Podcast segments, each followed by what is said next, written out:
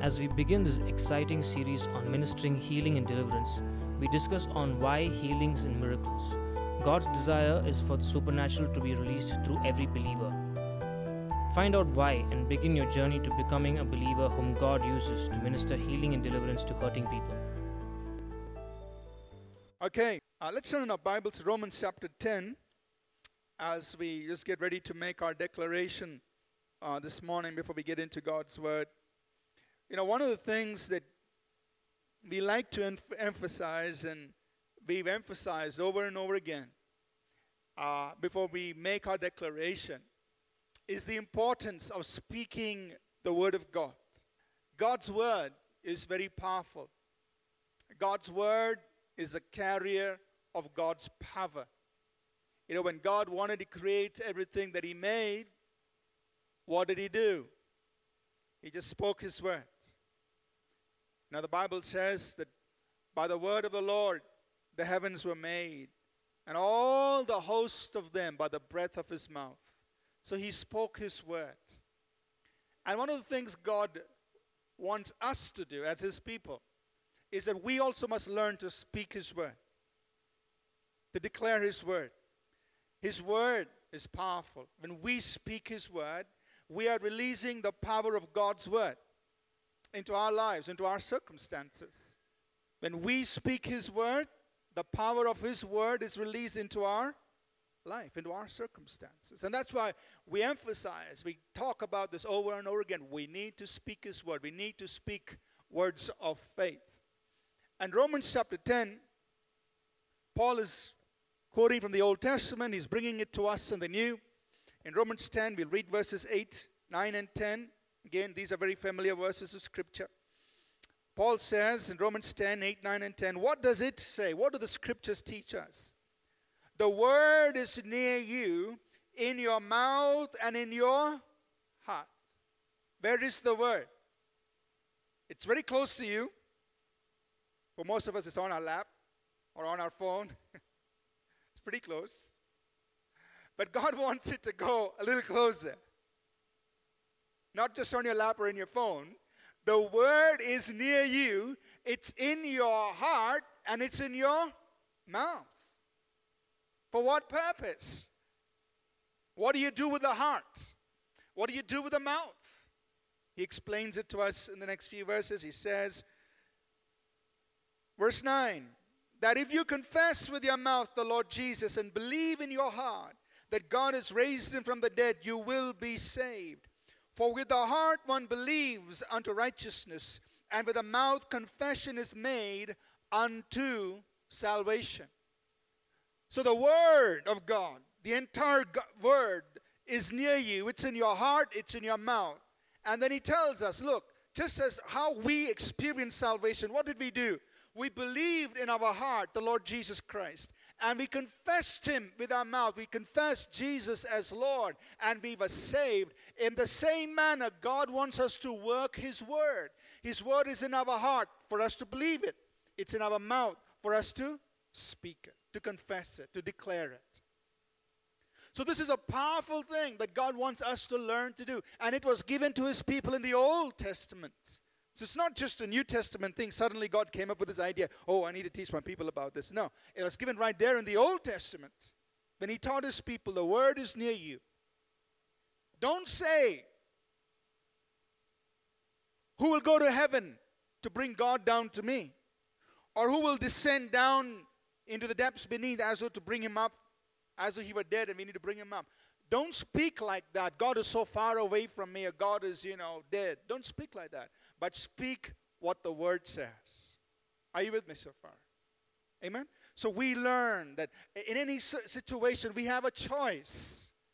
You can declare words of hopelessness or despair, or you can speak words of faith based on the word of God. You could say, oh, God is so far away from me, He doesn't even care. Or you could say, no, He said He will never leave me nor forsake me. The Lord is my helper, and I will not fear what man will do to me. We always have a choice. We could say, oh no, this is the end of everything. I have nothing left for me. Or you could say, the Lord's my shepherd. I will not be in want. You could say, well, the world around me is falling apart. It's all dark. Or you could say, the Lord is my light and my salvation. Whom shall I fear? The Lord is the strength of my life. Of what shall I be afraid? We have a choice on what words, what we believe, and what we speak. And we want to encourage all of us, believe the word, speak his word. Believe the word, speak his word. Amen? And what happened? The word is so powerful that everything in the natural is subject to the spiritual. Everything in the natural is subject to the... So eventually everything in your world will align itself to the word that you keep declaring, that you keep speaking. Amen? So let's stand up to our feet this morning as we make our declaration. I want you to hold your Bible in your hand. It's a sign that you say, I believe this whole word. I'll lift it high up in the air. Let's say this together. This is God's word. This is God speaking to me. I am who God says I am. I can do what God says I can do. I will become everything God has promised. I'm saved, healed, delivered, redeemed. I am blessed, victorious, prosperous, triumphant. I'm a minister of God, a servant of Christ, and a channel of his blessing. To many people, I receive his word. I believe his word. And I live by his word. Christ is Jesus went about everywhere preaching and preaching the gospel of the kingdom and healing every sick person, healing the sick, casting out devils and doing mighty signs, wonders, and miracles. That's the way Jesus went about introducing the gospel of the kingdom.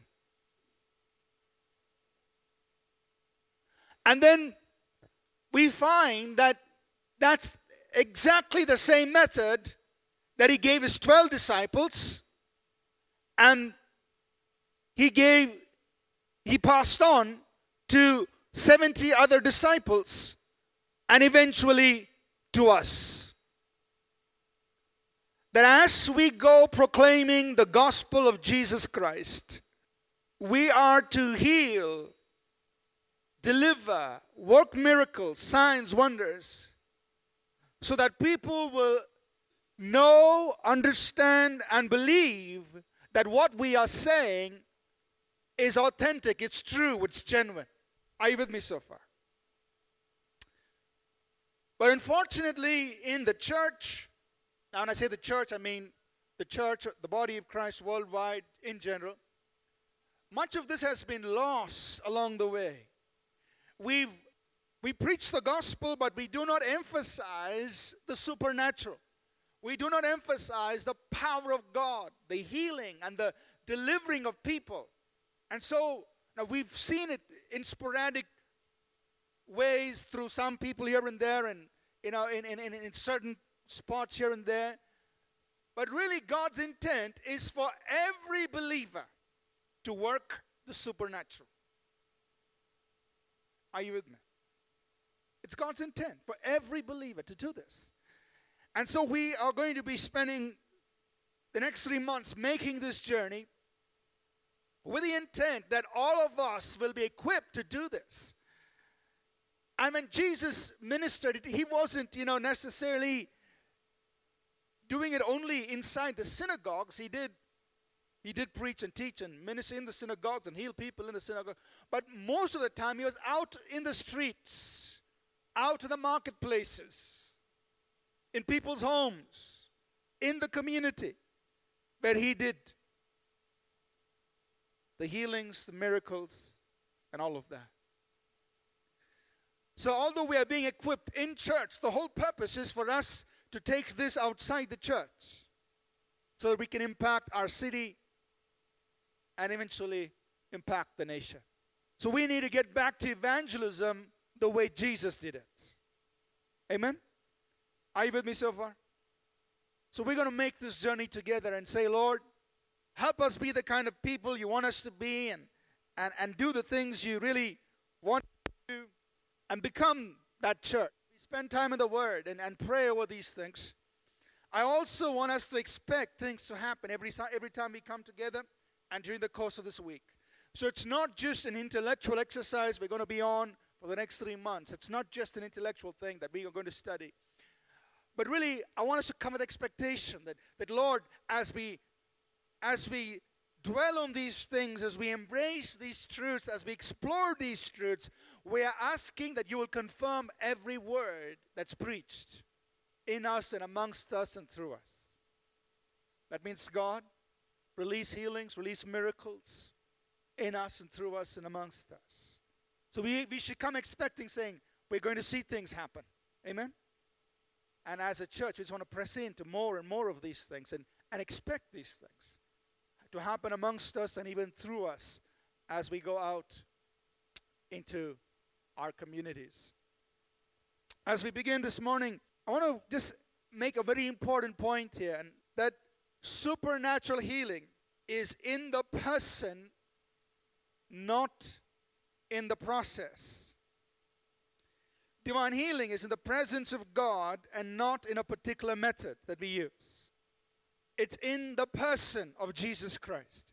Jesus is the healer, not the process we use. Healing comes because he is present, not because of the technique or the method that we follow. Are you with me? So, although as we progress, we will talk about different ways to minister and how to do this, always keep in mind, it's not about the method you're using, but it's about the Lord Jesus who heals. Our eyes must be on the person, not the process. Otherwise, we'll say, hey, did you follow the 10 steps? Oh, you missed step number 7. That's why it didn't happen.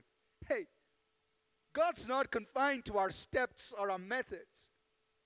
He is God. He can do it any way he wants to.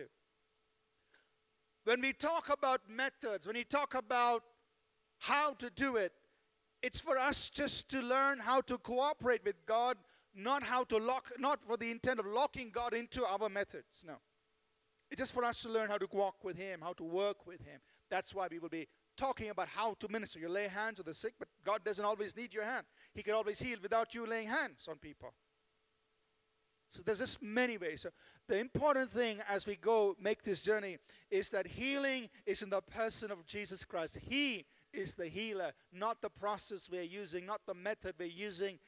And Jesus, you will find, did it many different ways. Sometimes he laid hands on the blind eye. Sometimes he spit on their eyes. Sometimes he made clay and put it on their eyes.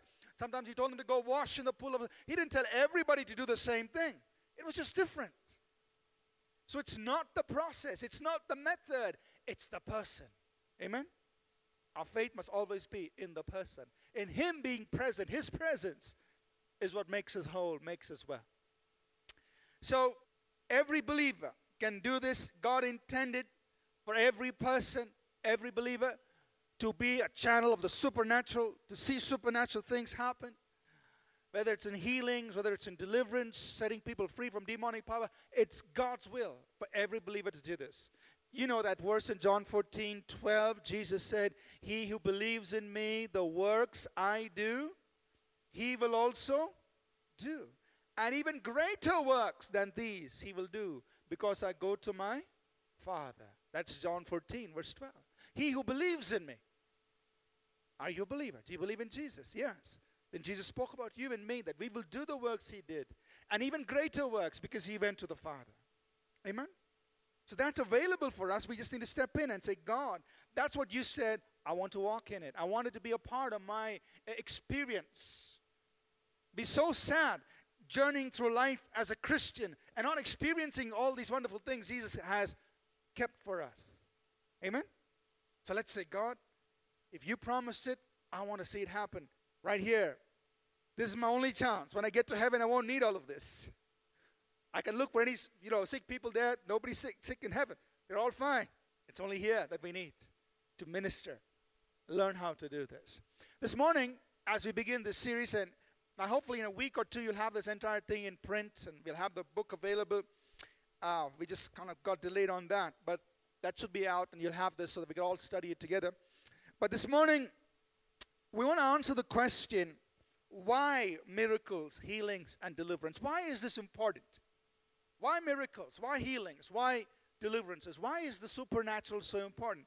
Especially, in our modern world, when you've got all these great big hospitals, if you're sick, just go there. Go to the pharmacy, buy medicines. We've got all this. We've got science. We've got technology. And all these advancements that we've made as human beings, when we have all this, why then talk about the supernatural? And, most of the things we can fix ourselves. Why talk about miracles and healings and deliverances?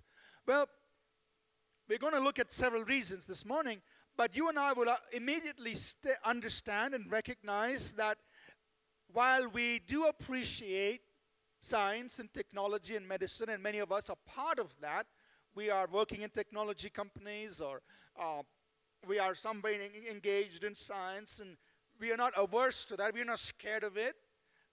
Many of us have studied, got advanced degrees and all of that, and that's great, and we appreciate it, but we are all quick to recognize that all of these have their limitations. There's still a lot that medicine can't do. There's still a lot doctors can't do. There are still so many people who need help that is beyond the reach of the knowledge we have, the science and the technology that we have, the medicine that we have. There's so many people who still need help. And that's where the power of God, which is infinitely greater than what science and medicine and technology can do, comes in. Where man ends, God begins. So that's one good reason why we must say, God, we really want to see more of your supernatural power flowing through our lives, because while we do use medicine and we do use science and technology, which we believe God's given to us, we also know they have their limits. And we need to press in to experience, demonstrate, and release the power of God for those people who need it. There are many who are oppressed by demonic powers. The devil is not afraid of any form of radiation. You radiate as much as he wants and he'll still linger around. The devil's not afraid of any kind of counseling. Counsel as much as you want, he'll still linger. But he's afraid of those who come in the name of Jesus Christ. Amen? And that's why we must learn. And while we appreciate technology, appreciate science, appreciate counseling, and all these are important. They have their place. But we understand there are people who are oppressed by demonic powers, who are troubled in their night times. They're troubled in their lives by the powers of darkness, which cannot be dealt with. The natural resources that are available to us. They have to be addressed by the supernatural power of God. And that's why God wants us to do that. So let's quickly go through some reasons on why miracles, healings, deliverance. Number one, I'm just going to go through these quickly. I'm not going to look at all the scriptures in the book. You'll have all the scriptures listed out for you when you get it, maybe in a week or maybe 2 weeks' time, and you can study it. But I want to just quickly make mention of these reasons. Why should we minister supernatural healing and deliverance? Why should we press into this and expect for more of this? Reason number one, because miracles, healings, and deliverance, they reveal the reality and the nature of God. If you want to prove to somebody that God is real, how are you going to do it? Here's one very important way. Through the power of God demonstrated. See the power of God. See what God can do. So miracles, the supernatural, reveal the reality of God, that God is real. He's alive and well. God is not a myth, not a figment of our imagination, not just some religious concept, but God is real. He's the creator. He's Almighty God. He can do much beyond what human energy and understanding can do. God is real, and here's the proof. Miracles happen. It also reveals the nature of God, who God is. He said, I am Jehovah Rapha, the Lord your healer. Well, if he is Jehovah Rapha, it'll be really unfortunate if he doesn't heal. Well, because he's Jehovah Rapha, we're expecting him to reveal himself through healings and miracles and deliverances. He is the healer. He is the deliverer. He is the redeemer. And he reveals that through demonstrations of healings, miracles, deliverances. Second reason, miracles reveal God's greatness. The Bible says, our Lord God that has made the heavens and the earth, nothing is impossible, nothing is too difficult for you. It's nice to sing that in a song. But the person sitting next to you says, hey, I actually have a problem which no human being can fix. Can this great God fix it? Or is it all going to be just a song that you sing? We must be people who say we not only sing about him, but we can also bring him into your lives. Demonstrate him. Reveal his greatness, that truly he is the Lord God for whom nothing is too difficult. It reveals the greatness of God. The Bible says in John chapter 2, verse 11, it says, this beginning of miracles Jesus did in Cana of Galilee and manifested his glory. How did he manifest? How did he reveal, put on display his glory? By doing miracles. So miracles reveal the glory, the greatness of God, who God is and what he does, are revealed through the miracles. Reason number 3, miracles demonstrate God's compassion. That God is really a loving God. You know, and this might be news for some of us. God doesn't love just believers. He loves the whole world. Amen? He loves all the people outside who maybe terribly in sin. He still loves them.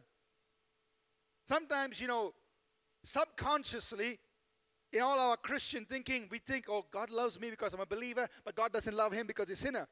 Hey, the Bible says, while we were still sinners, Christ died for us. Amen? While we were so lost in our sin, he still loved us. The psalmist put it this way in Psalm 145, I think it's verses 8 and 9. He said, the Lord, he is good to all, and his tender mercies are over all his works. The Lord is good to. So outside there, you may find a person who is, he's just really messed up his life. He's in all kinds of sin, but he comes to you for a miracle. Would you say, hey, my God is so big and so holy, he can't do a miracle for somebody like you. You better clean up and then come. Or would you say, I know my God. He's such a loving God. He loves you. In spite of all this sin, I'll pray with you. Our God is a God of great compassion. He is good to all. His tender mercies are over all his works. So even if you find somebody there who's really messed up their life and sin, whatever, no matter what they're doing, if they have a need and they come to you, you can just reach out and pray because you know your God is a compassionate God. He loves them. So pray. And in the healing ministry of Jesus, you find it time and again, Matthew 14:14, and I think Matthew 15:32, over and over again, several scriptures. The Bible says Jesus was moved with compassion and he healed their sick. Why did he heal them? He was moved with, and here's the thing, if you and I are really in sync with God, and then you and I are also flowing in compassion with the heart of God, we will also reach out to heal them, heal the sick and bring deliverance to people. That the compassion, the love of God will move you and me to say, God, I want to do something to bring healing, to bring deliverance to these people. I know there's nothing they can do. Science cannot help them. Medicine cannot help them. But God, I believe you are compassionate. And let the compassion of God move our hearts to reach out on their behalf and see healing, see deliverance. Miracles reveal the compassion of God. That God's really a compassionate God. Number 4. Miracles have a powerful effect on people, especially on those who do not believe. Miracles have a powerful impact on people. When people see something happen, it has an impact on them, on their lives, on their thinking. In one instant, a man can go from being an unbeliever to being a believer when he comes face to face with a miracle.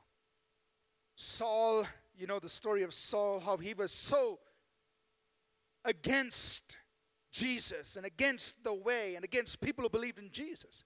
I mean, he was highly educated. He was tutored under Gamaliel. So by our times, he may have had a PhD or a double PhD, highly educated, intellectual. And so he couldn't stand the name of Jesus of Nazareth. I mean, the son of a carpenter. How could he have so much influence on people? He couldn't stand when people followed Jesus. And so he was out there persecuting, killing all these Christians, and people followed him. But then something happened. In one moment, without any big sermon being preached, when he encountered Jesus Christ, changed. In one moment, when people encounter the power of God, lives can be changed. Miracles get people's attention. You find time and time again that in the ministry of Jesus, when he worked miracles, people came to him. Crowds came to him. And over again, the Bible says, they came to hear and to be healed. Why did they come? To hear and to be. They came with that expectation. Jesus had got their attention. He wasn't on God TV. He had not written a book. He wasn't on FM radio. Nothing. But crowds were coming. He didn't have a crusade committee that went in one year ahead to prepare the crusade.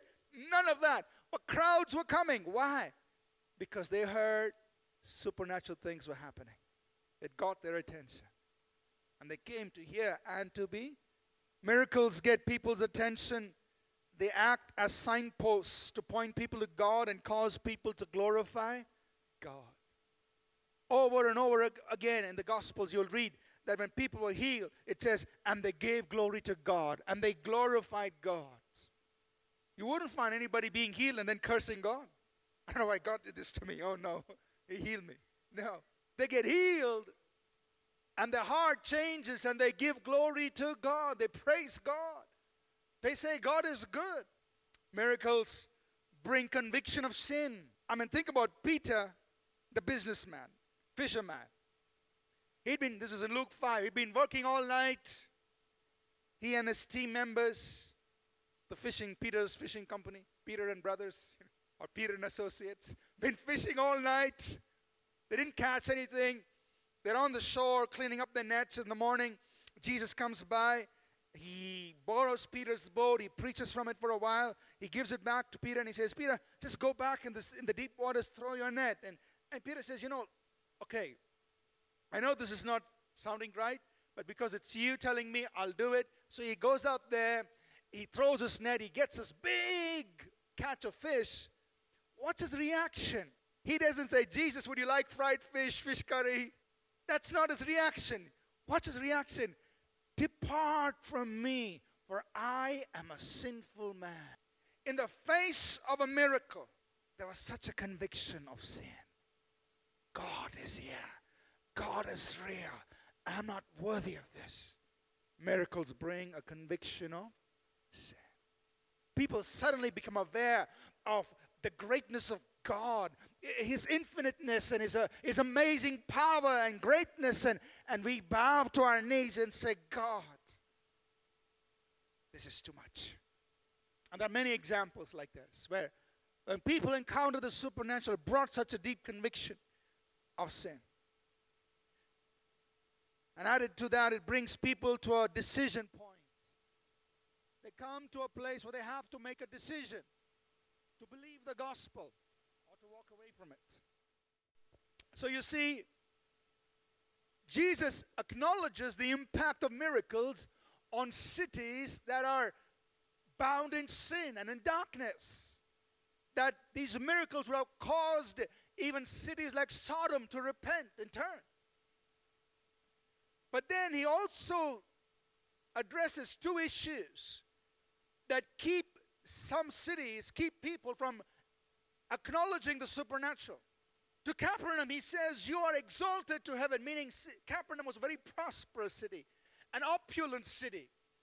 So saying, Capernaum, you're exalted, you're so prosperous, you think no end of yourself. Opulence, wealth, prosperity. And the second thing he talks about is people who consider themselves wise and prudent, the intellectual, the rational.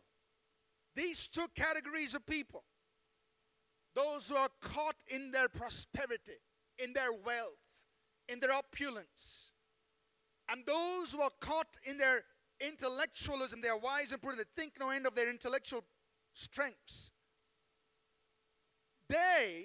So Capernaum and Chorazin were these kinds of cities.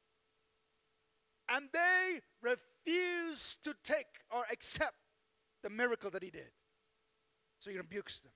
So there's something we learn, that sometimes people who are either caught up in their wealth and their success and their prosperity, or caught up in their intellectual arguments and things like that, they refuse to admit and see the miracles of God even when they're staring them face in the face, until they come to the end of themselves.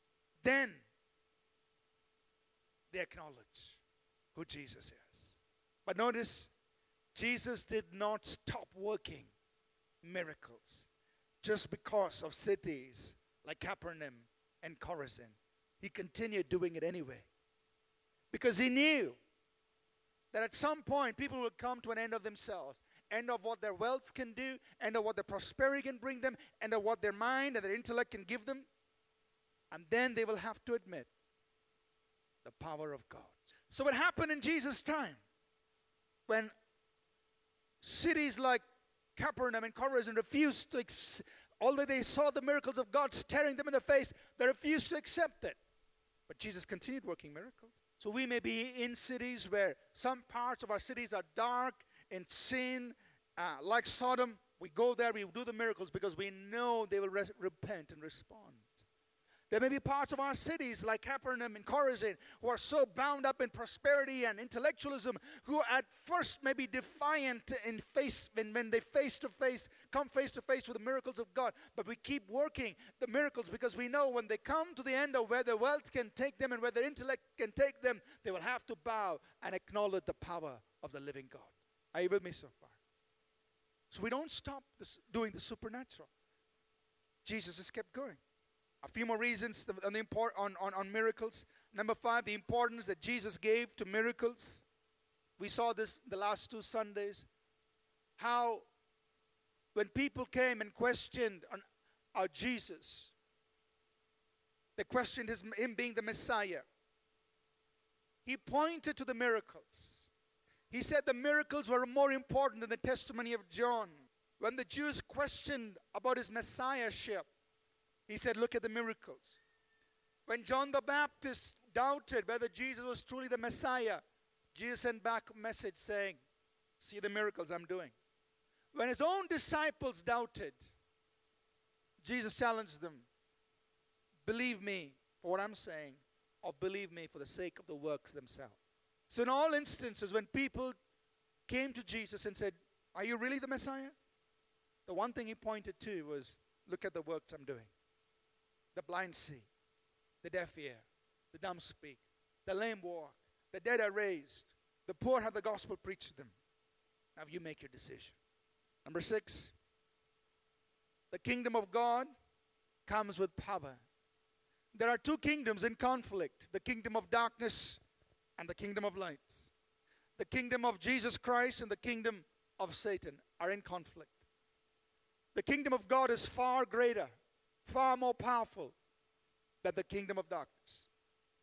And every time his kingdom comes, the works of darkness must retreat, which means the kingdom of God coming in our midst is accompanied by healings, miracles, and deliverance. It's evidence that the kingdom is here, and people are healed and delivered. When Jesus proclaimed the kingdom, that's how he did it. bringing in healings and miracles and saying the kingdom of heaven is here. So it's an evidence God's kingdom is here. Last two reasons here why miracles are important. The gospel is to be preached with accompanying signs. When we preach the gospel, Jesus wants us to do it with accompanying signs. In Mark 16:15, he said, "Go and preach the gospel to every creature." Then it continues, "And these signs will follow those who believe. In my name, they will cast out devils. They will speak with new tongues. They will take up serpents. If they drink any deadly thing, it will not hurt them. They will lay hands on the sick, and they will recover." So when you go preach the gospel, do it with accompanying sign. And lastly, miracles encourage people to believe for more of the supernatural. The more we see miracles, the more easier it is for us to believe that God will do miracles. And we come expecting for more. We don't come just to listen to a good sermon or have good worship. We come expecting for God to touch lives, to see things happen in our own lives and the lives of people around us. It encourages us, inspires us to believe for more and more. Amen? So here are several reasons why ministering, healing, deliverance, and miracles is important for us as a church, as a people, as God's people. That not only does it affect the world, but it also is an expression of who God is. This is why God desires to release the supernatural.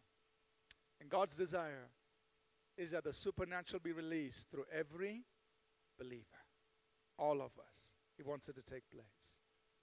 That all of us can be His instruments to release it.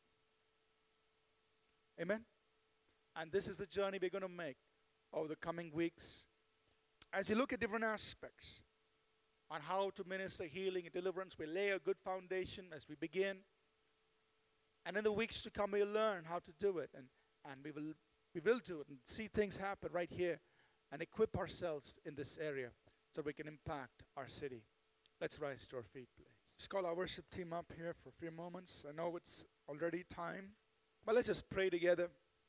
I want you to pray for yourself and say, God, use me. Do miracles in my life and do miracles through my life. If this is in the Bible, I want to have it. I want to see it. I want to experience it. And just several other questions we will address as we go along. But this morning, we've just begun by trying to explain the importance of miracles, of the supernatural. I want you to pray a simple prayer this morning and saying, God, use me. Let faith rise in my heart. That when I see people around me or hurting or sick or suffering who need help, that I'll reach out. I'll just do my little bits. Pray with them. Encourage them to see your power manifested, to see your power demonstrated in their lives. Could you take a moment just to pray? Thank you, God.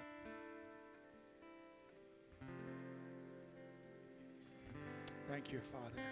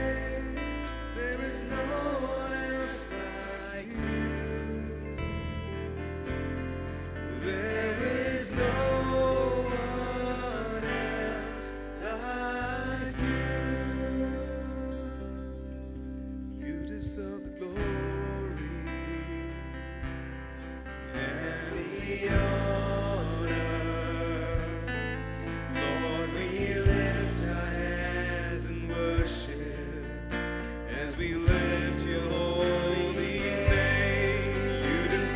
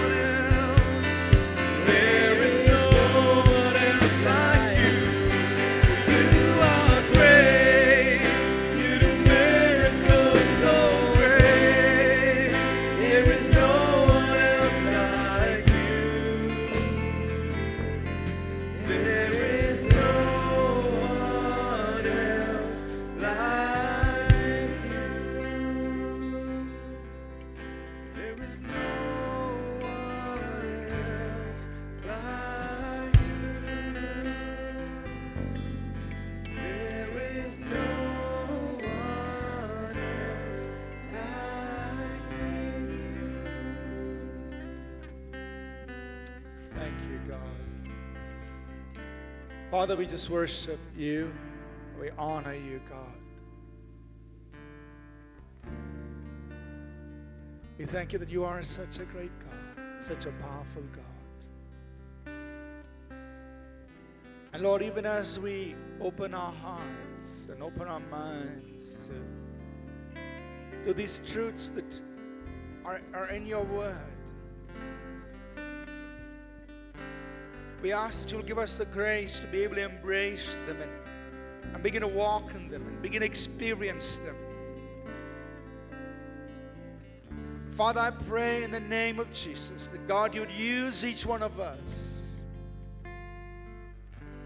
that you would work in our lives, Lord, that we will personally experience your power, and that God, we will also be instruments for the power of God to be released to others, to bring healing, to bring deliverance, to bring the miracles of God in people's circumstances and situations, God.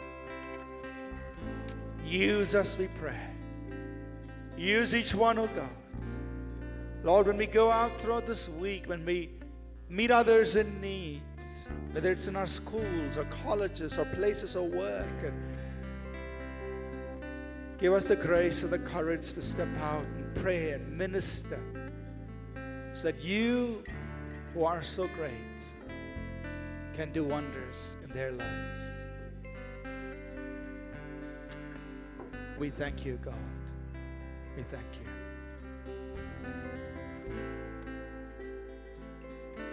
We thank you. In Jesus' name we pray. Amen. Amen. Amen. Let's close. The Lord bless you and keep you. And the Lord make his face shine upon you. The Lord be gracious to you and lift up his countenance on you and give you his peace. In Jesus' name. Amen. God bless you. Go out there and expect God to use you to demonstrate his power. In Jesus' name. Amen. God bless. We trust that this message was a blessing to you. We'd love to hear from you.